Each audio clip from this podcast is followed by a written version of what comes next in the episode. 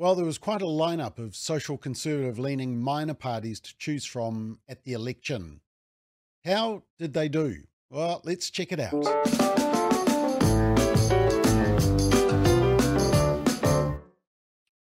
So there was New Conservatives, Freedoms NZ, Leighton Baker Party, Democracy NZ, New Zeal.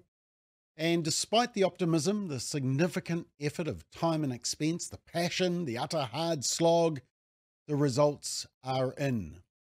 And it is New Zeal 0.56%, Freedoms NZ 0.31%, Democracy NZ 0.24%, New Conservatives 0.15%, Leighton Baker's Party 0.08%, New Nation Party 0.05%, just under 32,000 votes in total.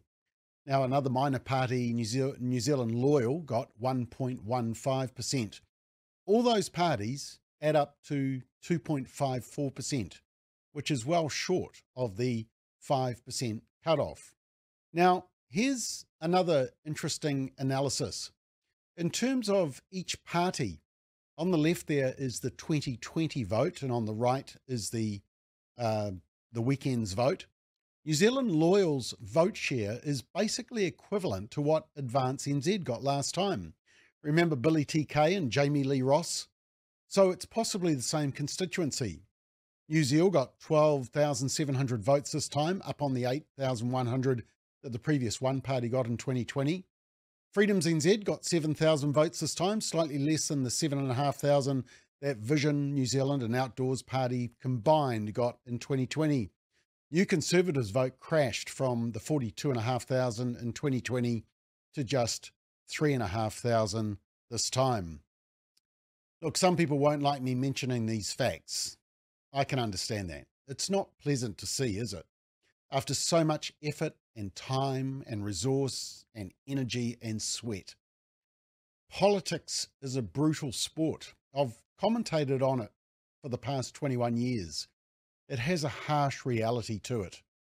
As I've previously said, for the past 20 years, the House of Representatives has generally failed to represent the voice of social conservatives Parliament's group gradually become more and more socially liberal, even amongst the so called centre right or right wing parties.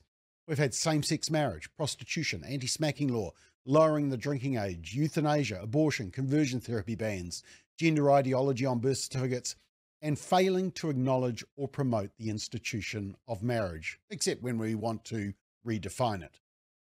But we need voices in Parliament who will speak boldly and unapologetically for the unborn child, oppose radical sexuality and gender ideology, divisive critical theory and climate alarmism targeted at young children, protect vulnerable young people from chemicalisation and castration of healthy bodies in the interests of gender ideology.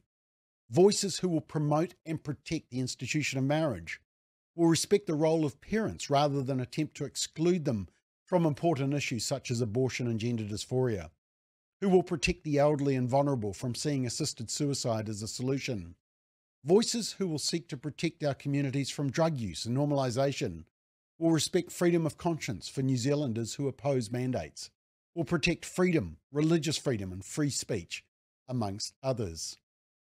So, look, I say good on these parties for putting their hand up and being willing to get involved and speak up. We need their voice in the public domain. They must not give up heart. Our nation desperately needs voices of conviction who are not afraid to speak up for biological truth, for family, for marriage, for the protection of life from womb to tomb, and for religious freedom.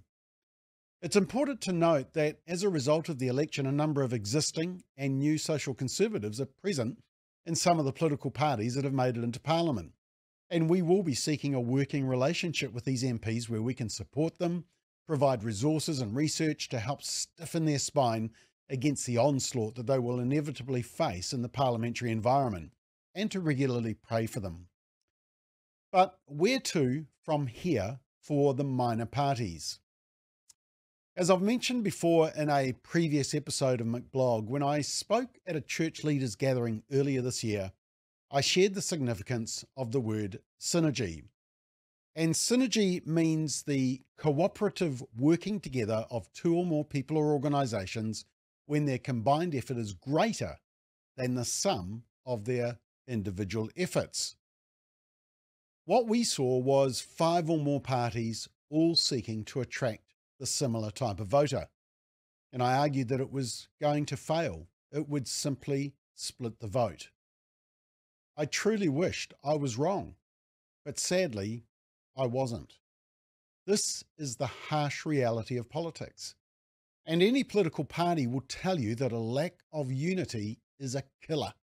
Remember how National was punished in 2020, the last election, when they went through three leaders in a very short space of time, lots of leaks and disunity within the party.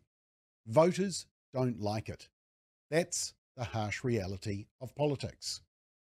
Here's a really interesting fact. This image shows that since we used MMP, which became our electoral voting system in 1996, the number of new parties that have entered Parliament without a sitting or a previous MP is zero. Yep, not one. According to facts.nz, all six parties have entered New Zealand Parliament for the first time under MMP.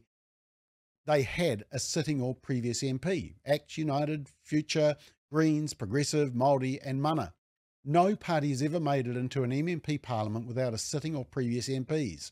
107 parties, 107, or is that 108 parties have tried but failed.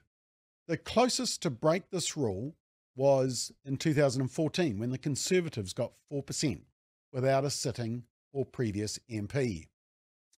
And when I last spoke about this issue, that was one of the key points I made.